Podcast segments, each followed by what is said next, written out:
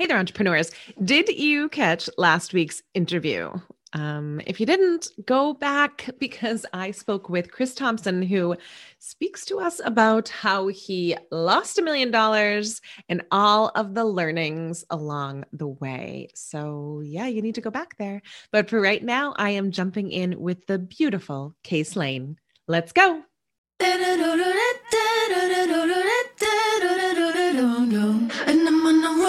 Ever found yourself teetering on the edge of throwing in the towel? You know, asking yourself questions like, is this supposed to be this hard? Or is it even possible to succeed at this entrepreneur thing? Whew, I completely get it because I built my successful businesses while juggling major health issues for my children and myself, debt piling up to my eyeballs, and so much more. Want to know how the hell I succeeded and how you can too? Tune in to find out. Here we go. They want to shake things up.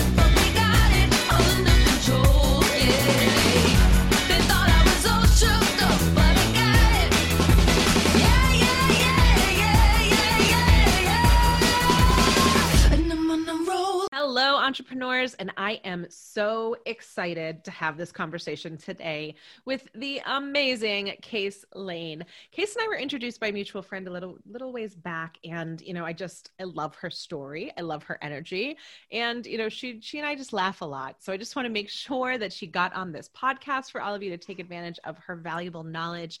So just a little bit more background about her. She is a global writer, entrepreneur, traveler, and the founder of Ready Entrepreneur. Her business prepares aspiring entrepreneurs to understand how to take advantage of technology and global resources to achieve lifestyle freedom. Oh gosh, guys, who doesn't want to achieve that, especially as entrepreneurs, to achieve lifestyle freedom by starting their own online business. A former diplomat, consultant, and corporate executive, Case is educated in communications, political science, business, law, and economics, and has lived, studied, or worked in 11 different countries and has visited over 100 others.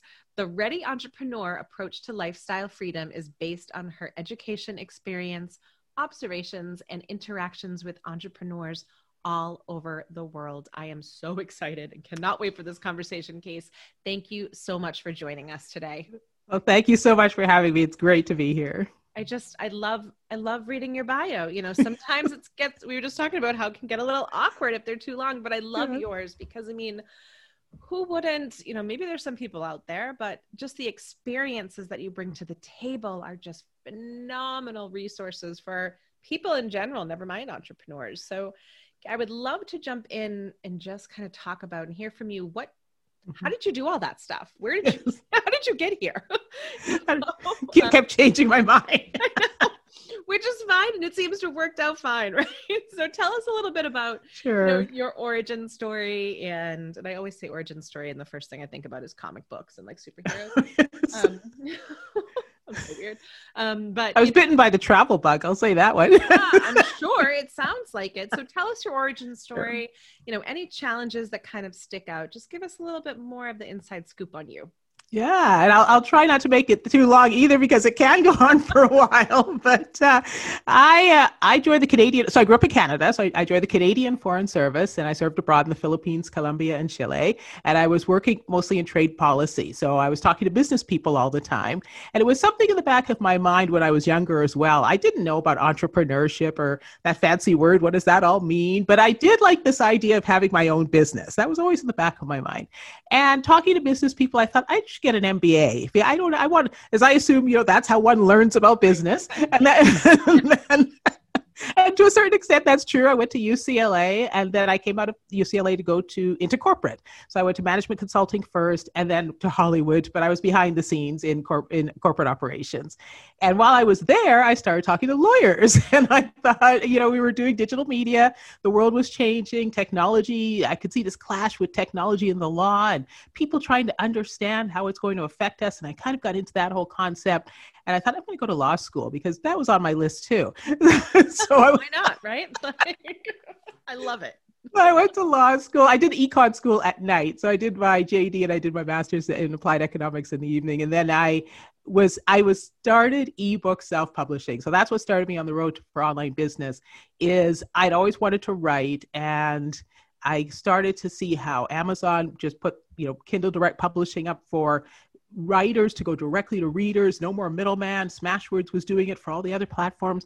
And I, as I got into this, you know, self-publishing, and I was learning about websites and landing pages and reader magnets and all these things I'd never heard of before, and all these things that people were doing online, that got me into the bigger world of online business, because I realized that what was being done for writers was being done for everybody else too, right. That you could take your idea directly to the consumer marketplace. And with my global background, I realized also the world, how it's changing, and everybody's, you know, becoming more middle class, and there's a lot more consumers out there, and everybody's online. And I just realized that you have access to almost the entire world. Right. So it doesn't matter what your idea is, there's bound to be somebody who likes it. Right, exactly. The chances are in your favor. You just, if you saw a gap, if you saw an opportunity, you saw something, a problem that needs a solution, there's probably other people out there who are thinking the same thing. And right. Now you can go directly to them.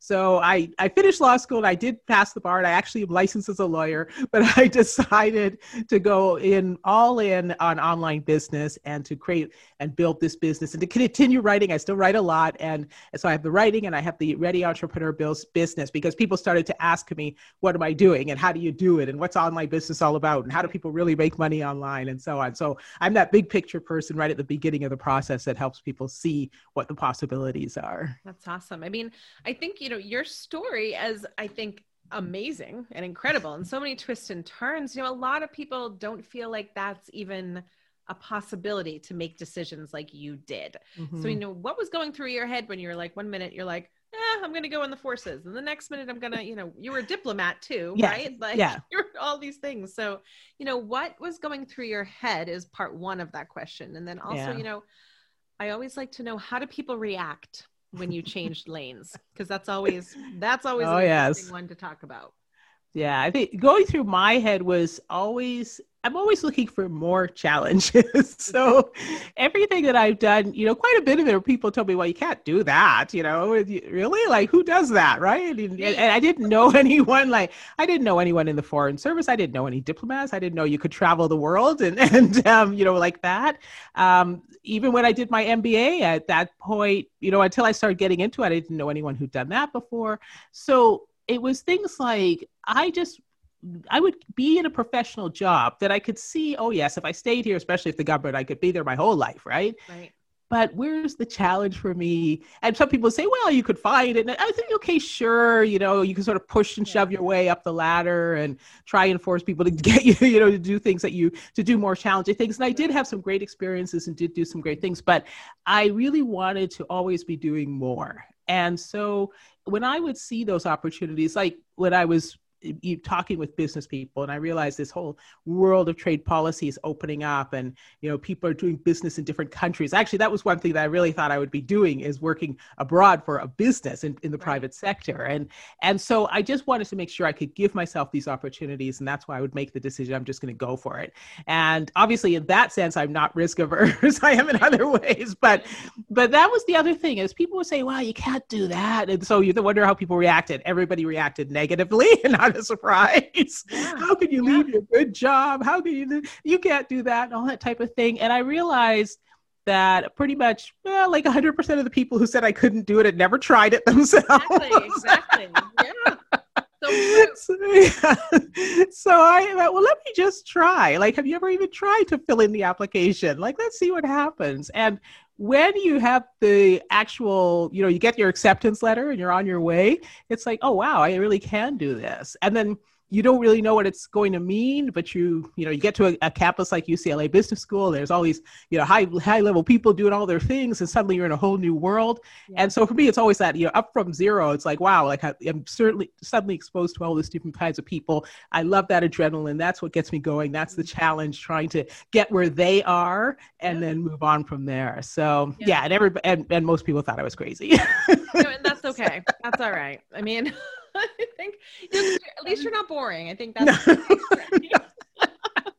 I mean, and that's one of the first things I tell new entrepreneurs that come to me for coaching too. And they're like, what's step one? And I was like, step one is find yourself some other entrepreneurs. Yes. Because, you know, yes. when you are kind of that person who thinks big and dreams big, and it's funny, I have a quote hanging on my 4-year-old's wall that says, like, they ask me why, and I ask them why not, you know, because why not? Right. you know, right. because exactly. it's always been done a certain way.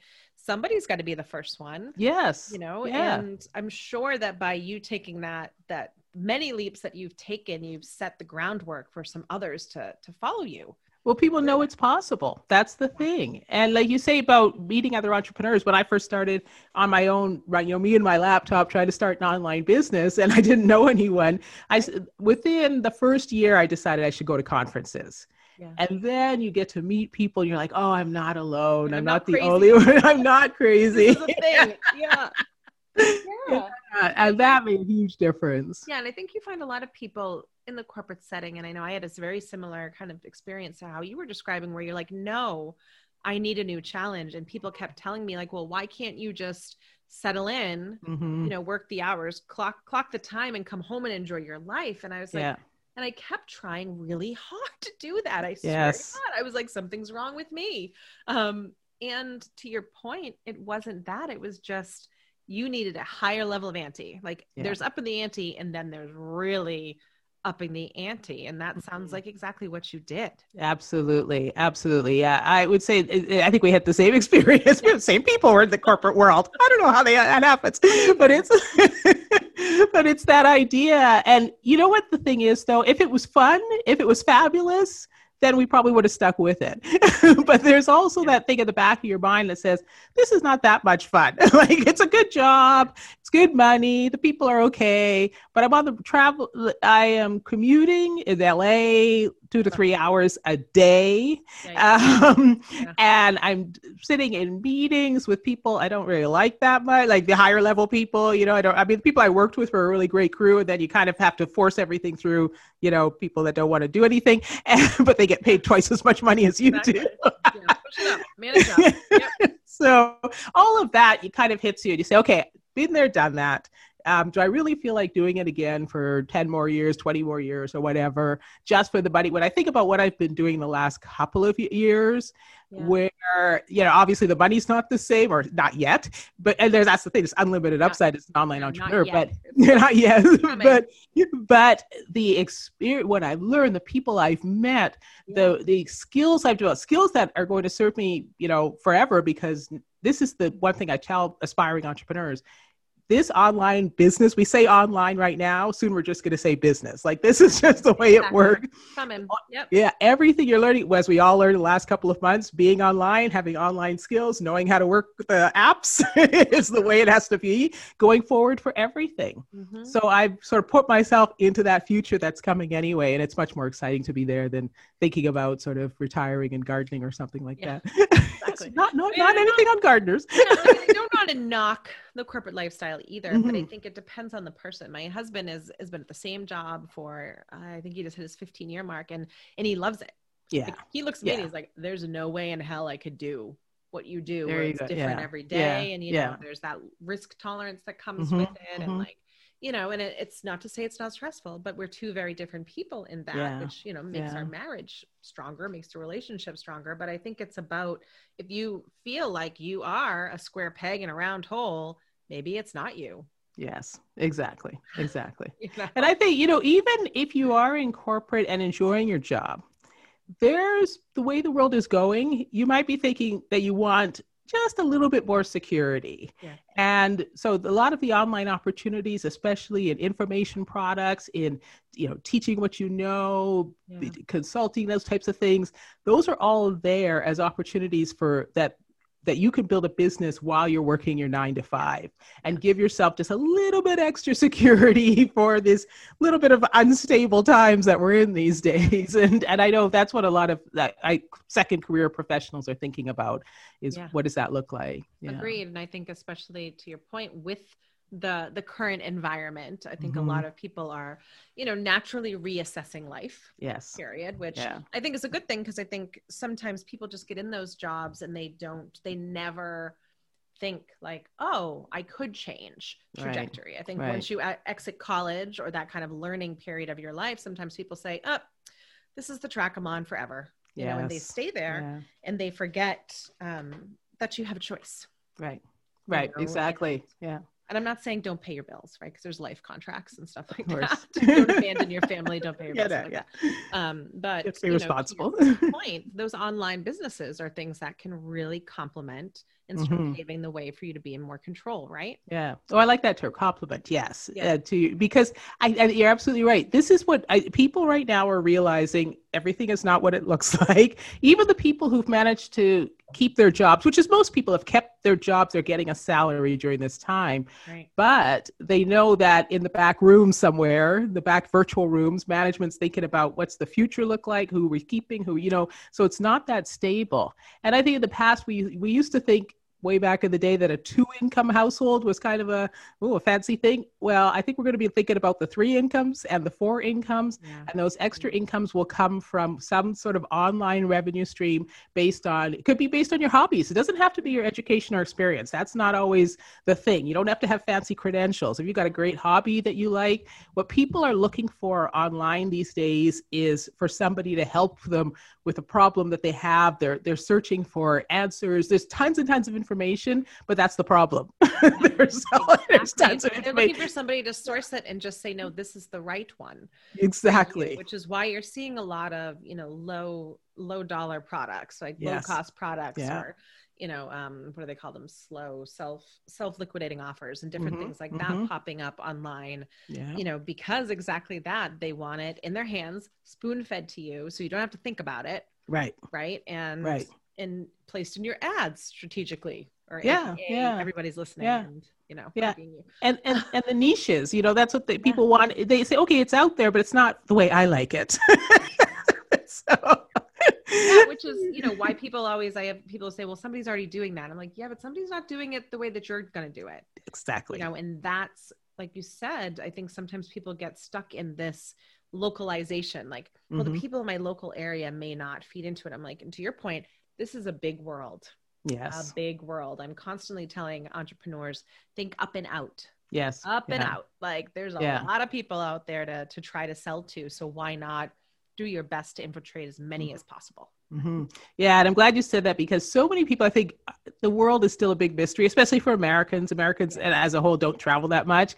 And so it's like, well, what's really happening? And I don't, those people don't really, are they not like us or whatever? And I think what people need to realize is that we're all kind of becoming more of the same, especially as consumers. So yes, underlying cultures are different and languages are different and so on. But as consumers, we're really becoming more of this. I was in Colombo, the capital of Sri Lanka, earlier this year. And I was up the elevators of a fancy new shopping mall. And I was looking down, and these kids were taking pictures of themselves in front of the Nike swoosh symbol. Yep. Way to go, Brandon.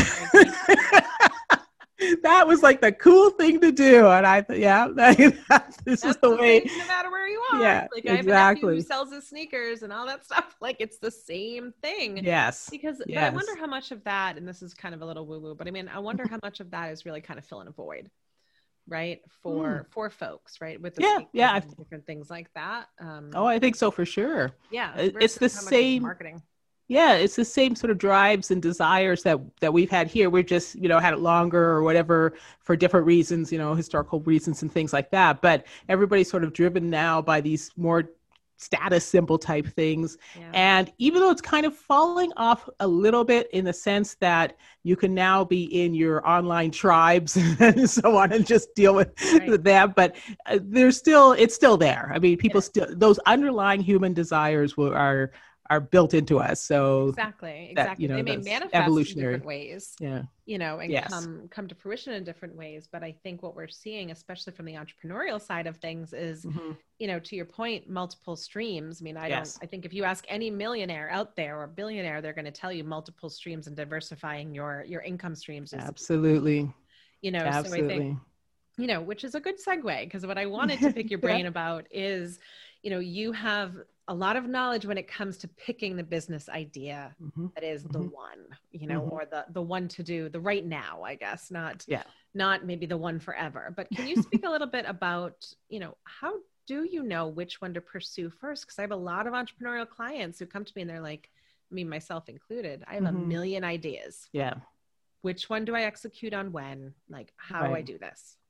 Yeah, there's a couple of things. So what I like, so you have a million ideas and they may be drawn from your interests and your skills, your education, what works, whatever it is.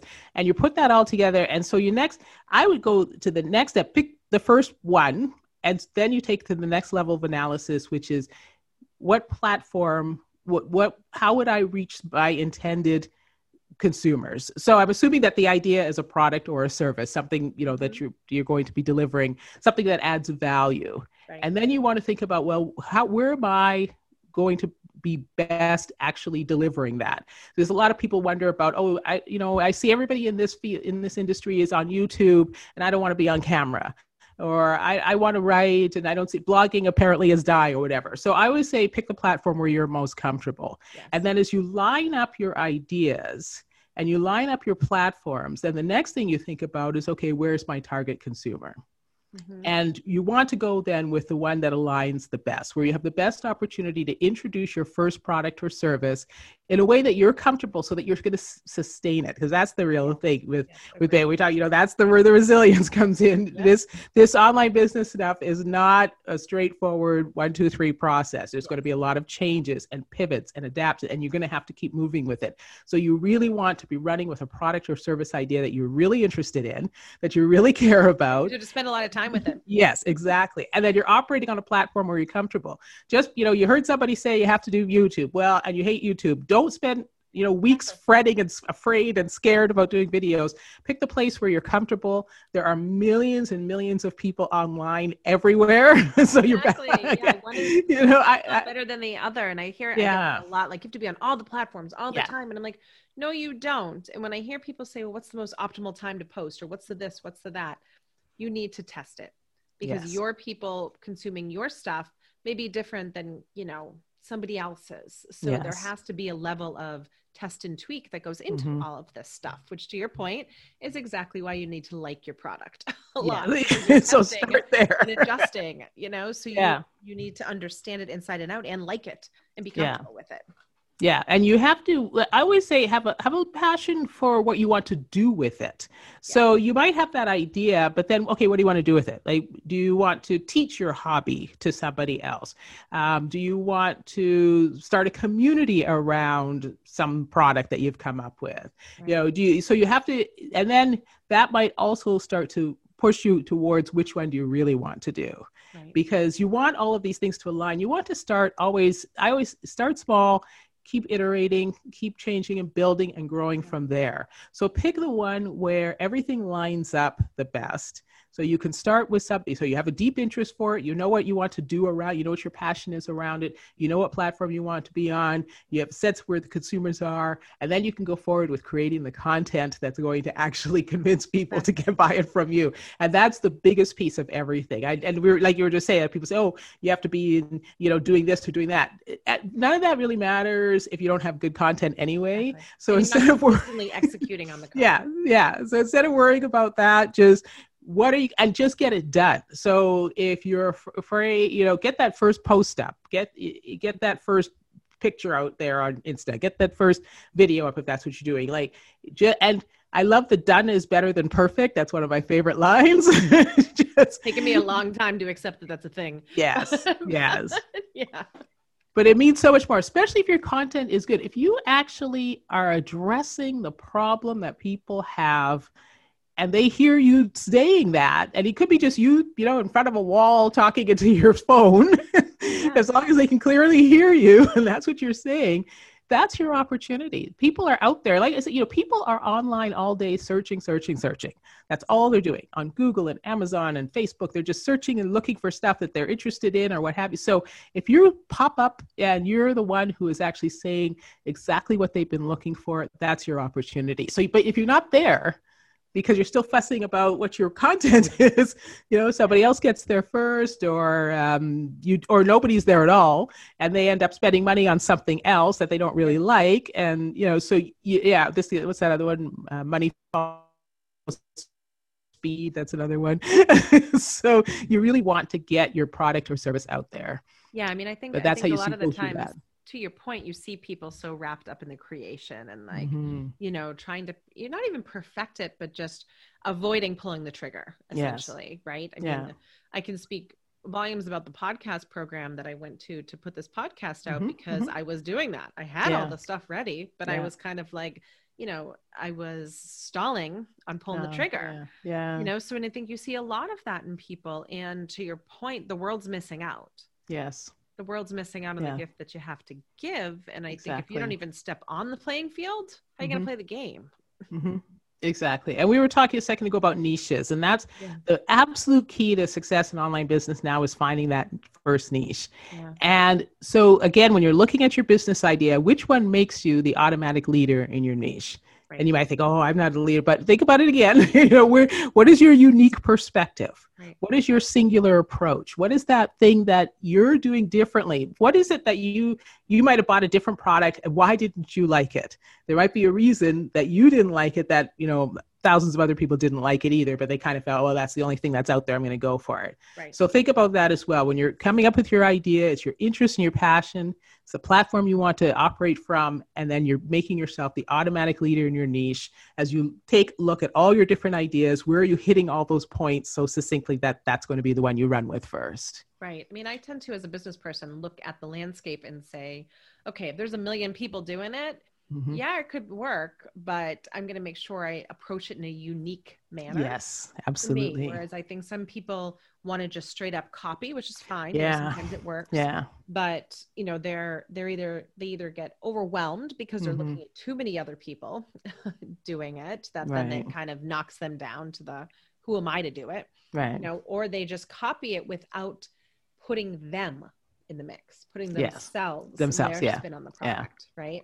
Yeah. And that's a real danger. I know that's the tendency because you think, well, if that person's successful, I'm just going to do what they're doing. Yeah. But that authenticity thing that people talk about is a real thing. You know, I mean, that no like trust factor, guys, it's actually a thing. Yeah. So if you're trying to emulate somebody, like just that, their personality and everything, after a while, you just, again, it's not sustainable. Yeah, and you always, it's just like, same with your, just like your business idea. If you start doing something you're not sure about as somebody you're not really are, somebody you're not really, I think that's you're going to confuse yourself is what's going to happen with that, right? You're going to get a little turnaround and then, it's not going to work. So, I mean, when you think about kind of, so if you are an entrepreneur, and I want to come back to kind of the original question a bit, you know, I completely understand what you're saying around like pick the niche, get the thing, do all the stuff. But if I have 10 ideas, you know, how do I pick which one? Do I just pick any of them and do it well? Do I pick the one that calls to me? Do I pick the one that makes the most money? What do you think? I would still go, well, you sort of said it right there, the one that you feel the strongest about. Yeah. So if that's the one that calls to you, so start there, because I don't think there's any business in history that started with just the one idea and it's still the same thing today. Exactly. So, and even if it is just the one idea, I always go back to Amazon, and people think, oh, it started as a bookstore, but it was even more niche than that. Yeah. They got books that people couldn't find. Right. So Amazon became the place to go if you couldn't find a book. So who are the readers that, you know, that's very niche. Well, what is Amazon today? It's a little bit beyond that. Exactly. But not only that, they have, you know, cloud services and Kindle Direct Publishing and, you know, all these other arms of the company, Whole Foods and these things. So you can start with any one of your core ideas that is the one that you really feel strongest about, that you think there's real opportunity there. You obviously want to make money. I mean, we can't ignore that. That's part of it. But at the same time, don't let the other ideas just disappear. Keep the ball there, and you can get to them as you go forward. What you want is those initial successes, those initial wins, because that will build your confidence and hopefully, of course, then give you more capital to invest in your other ideas as well. Right. And there's something to be said to your point about momentum. Yeah. Right. So I think sometimes people like just start. You know, if you have an idea, I had a friend recently who wanted to launch a line of products, you know, and she was getting kind of stuck by there's some legal issues and there's some this and this and that. And I was like, I don't care. I'm like, figure it out, do it, make it happen. And I don't say that to be insensitive, but I say it so at least you can definitively say this is blocked. Right. And not just kind of roll over on the, I like to say, don't make a speed bump into a roadblock. Mm. Right. You know, exactly. Things. And either way, to your point, it's going to morph no matter what you do. Right. Right. You know, I'm with you. I don't know anybody who, I mean, maybe some that had a very strong and strict business plan going in, whose business looks the same a couple of years down the line than what they envisioned in the beginning. Yeah. It'd be hard to do that because we never know how consumers are going to react. Like you see the you're an entrepreneur, you see an opportunity. Okay, great. But then how you kind of have to figure out the distribution as well. Well, you have to figure out the product or service to deliver, then the distribution, then the marketing. So any one of those things could be out of sync at some point. Yes. So then you think, oh, maybe it doesn't work. And then you turn around next week and somebody else did it differently and it did work. And so you kind of you just have to get in there, because if you're not in the arena, as they say, you know, you haven't had those chances to see. And you also don't know if there are obstacles. It's one thing to say there are, but it's another to learn that there are. You know, for the next time, you know, when you go through it, there's something to be said about the term failing forward. Yes. Right. Yeah. So, because if you didn't go in, if that person hadn't gone in and found all the roadblocks or the bumps with distributing her product, she would not have known that was even a thing for when she is ready and 100% ready to launch her product. Yeah. You know, so there's always the learning that comes with it. Absolutely. And that's one of the key things I learned in this process. So I'm academically oriented. So where did I start for online business? With an online course, of course. Surprise. Yeah. So, and I fear, I'll just follow a course of study and all will be beautiful, because that's what they told me in the webinar. You know, they said you can earn $1 million in 10 minutes doing nothing. Great. And, and then things don't, and then you go back, you know, like, but I followed everything in this course. You know, that's what I do. And you realize, as I have over the last couple of years, that certain things get left out of the story, including the context that you know, that the millions were made, and all the other sort of background things and so on that are there. And so that's what you have to realize, that you go through this process and there's different circumstances all the time. Yeah. So even if you're following to the letter what, again, I mean, trying to emulate somebody else's success, there could be pieces in there that are just not going to work this time because of whatever reason. Yeah. And so you're going to have to figure out how to adapt and change and do it differently. And that when you first do it, it's like, it doesn't work. And I wasted my money and all that kind of stuff. Yeah. But to me, everything's a learning experience. Me too. Take that information, take the best parts of it that you learned, especially the technical parts. Those, you know, don't change as often. How to build a website is still kind of the same thing. Optimizing it may be different, but building it, you know, code is somewhat reliable. Yeah, the code is reliable. But which headline is going to work today? Who knows, right? So you really, that's what you have to keep in the back of your mind. And that's where your resilience comes in, your perseverance.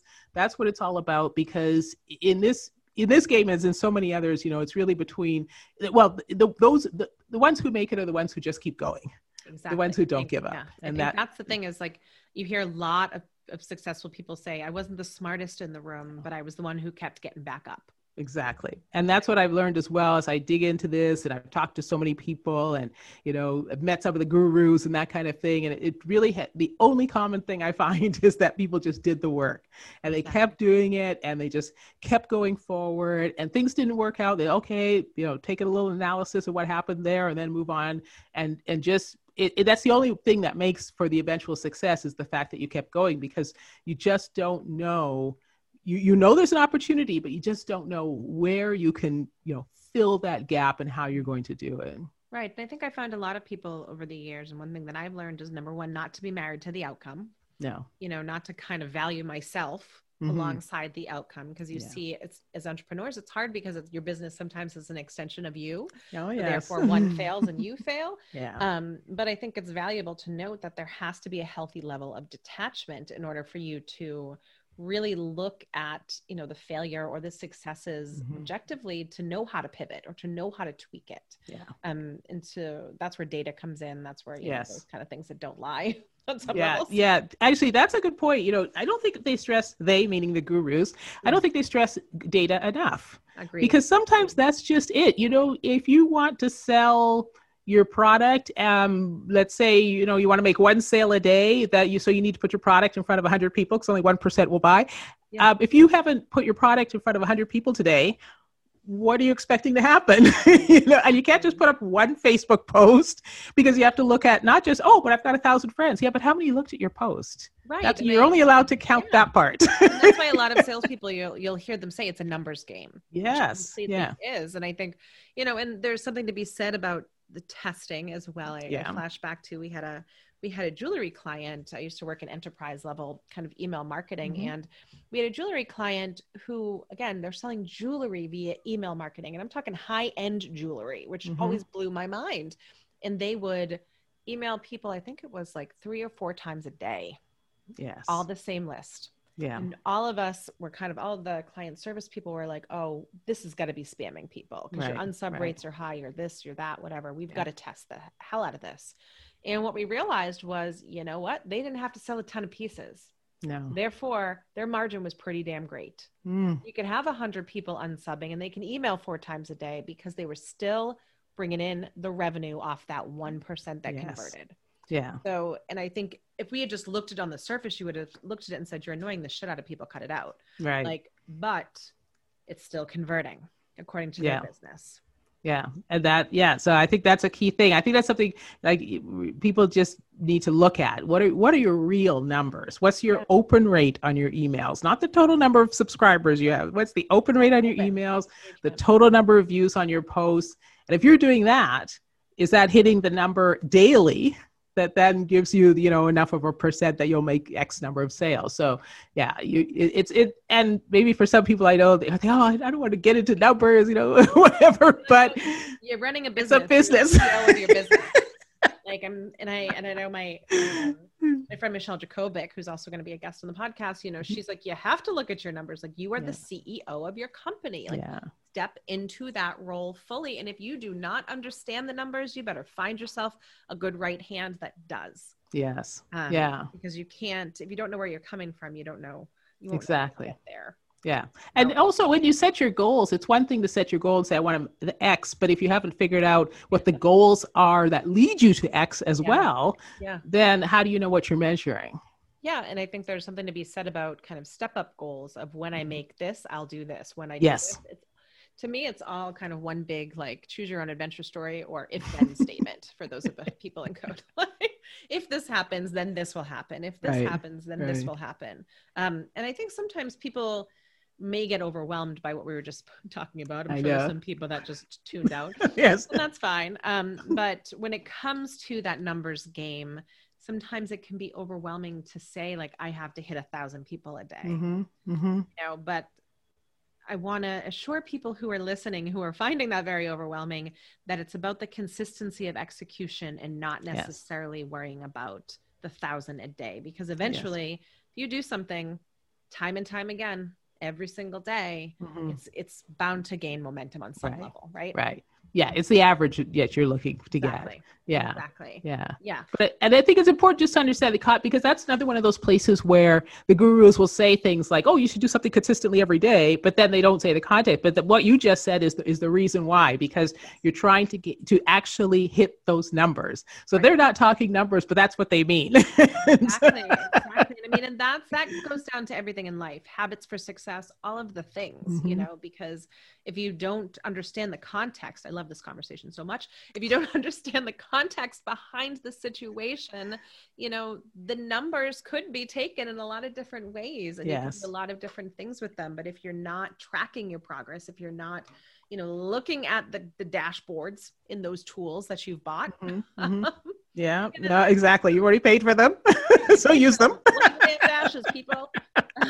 It always amazes me. And I'm like, well, what is it doing? And they're like, I don't know. I'm like, you're not just paying for the ability to execute and send an email. You're also paying for the ability to see what's going on in it. And you have to look at that. Yeah. Yeah. Agreed. It's so much to it. Yeah. Agreed. Well, this is amazing. And I could talk data and all that sort of stuff with you, because that's the tech person in me coming out. Yeah. And you've got me thinking this is a big gap. As an entrepreneur, I'm like, this is a big gap in online business. Yeah. A problem that needs to be solved. Yes.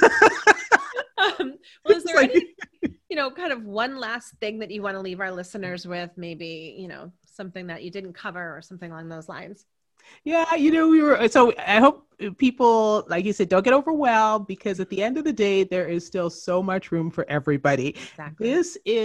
This is an opportunity of a lifetime. And we're obviously in a horrible situation right now. A lot of people suffering. It's a very difficult time.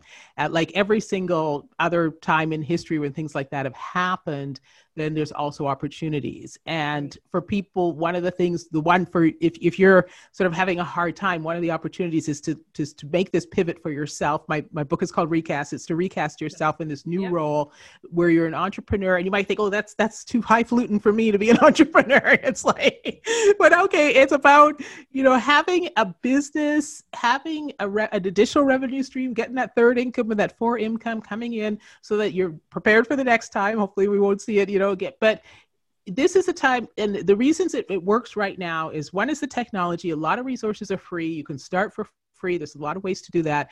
And the second thing is the access to the global market. As we said before, you are now talking to, almost 7 billion people, and somebody's bound to like your idea. So this is what makes it possible for you. If you are, if you have business ideas in your head, or kind of always thought you want to be an entrepreneur, it's kind of sticking with you there. But you hear these stories like, oh, it's hard and all these things. Yeah. Think about this is a great opportunity. You have the resources that are available. You could just try it.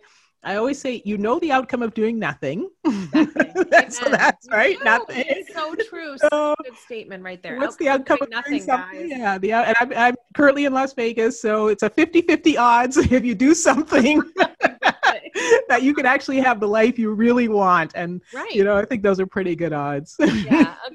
Agreed. And again, you don't try, you'll never know. So tell people where they can find you, my dear. And re-mention the book, because I think it's a valuable asset for people. Sure thing. Yeah. My latest book is called Recast. So it's that's by, sort of a Hollywood term, but as I mentioned, it's like recasting yourself into your own life now as an online entrepreneur. And it's actually the first 10 actions to take when you're first getting started. So it's all those things a lot of things that people forget, especially just the most basic things like where to work and how to get rid of distractions and that kind of thing. And then you can find everything else at readyentrepreneur.com. So come on over to the website, got some free resources for you there. A lot of, step-by-step as well. I like, again, a course of action. My approach is to, lay it out. Yeah. So that's what you'll find there. And you can always join the community there as well. Yeah. And I think it's so valuable, like you said, like the roadmap, because I think to our earlier conversations, life throws a lot of different situations of context at you. Right. So why not at least have the baseline steps and the actions that you're giving in this book. Right. I think it's so valuable. Well, thank you. And also I'm excited to announce that for the members of the Surviving Entrepreneurship community, I am going to be dropping a link in there to download a free reader summary of Recast, which is those, those first 10 actions she was speaking about to kind of get you started. So if you are not a member of the Surviving Entrepreneurship community, the link is in the show notes. Go jump in there, because you won't want to miss this little tidbit. And also then, go check out the book. The whole thing in its entirety, because if just the 10 tips are great, I can only imagine that the rest of the book is extremely valuable. So thank you again for joining us, Case. This has been an amazing conversation, and I know people had to have found value in it. Thank you so much. Well, I just absolutely adored that conversation. I know some of it got a little technical, a little geeky, but at the same time, those are the things that you really need to have the ability to dive into, or you need to find somebody to help translate for you so you can understand the numbers of what you're looking at. But I think first and foremost, what I liked about what she had to say was, just start. You may not know everything about your idea. You may not know how it's going to come to fruition. You may not have every single detail ironed out. But the number one thing I can tell you is to just start. Start taking the steps forward, and I will guarantee you'll figure it out, because when your passion and when your conviction is strong enough, those roadblocks won't be there anymore. You'll find a way around them, or you'll find a way to pivot. And don't worry about what your idea will look like 5-10 years from now. Just keep stepping step by step toward the goal. All right. And on next week's episode, oh gosh, guys, the person who's coming on, she's freaking amazing. Julie Ball is going to be with us. She is the founder of Sparkle Hustle Grow, which is number one, one of my favorite things in the world. It's a subscription box, and it's something that comes to my door every month, and it makes me super excited. But it has been seen in USA Today, Forbes, Hello Sunshine, US Weekly, Pop Sugar, BuzzFeed, Mashable, all of the big places. And she's just a phenomenal person, and you will not want to miss hearing her story. So tune in next Monday for that interview. And as always, if you love this podcast, please don't forget to subscribe, download, rate, and review, and, tell a friend, because who couldn't use a little more resilience in their life, right? See you later.